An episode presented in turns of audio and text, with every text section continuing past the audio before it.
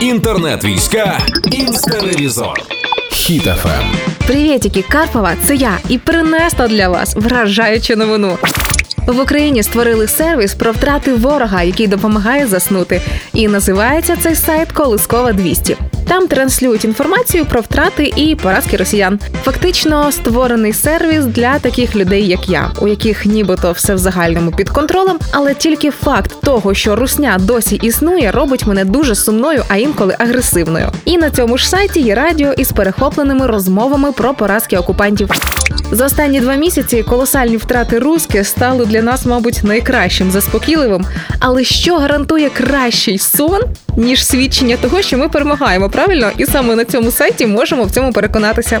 Поки що на сайті є дві опції. Можна слухати пісню співачки Стасік «Колискова для ворога» або перехоплені розмови, в яких окупанти розказують близьким про поразки, втрати, ридають, як в них все погано. А нас, українців, це просто заспокоює і трошки навіть заколисує. Тому шукайте сайт лалабай двісті крапка ком або пряме посилання уже зберегла собі в сторіс, тому шукайте в інстаграмі Юля Карпова. Слава Україні! Інтернет-війська, Інстаревізор. Слухайте на сайті хіт еф ем точка ю а та у подкасті «Хеппі ранок» на Google Podcasts та Apple Podcasts.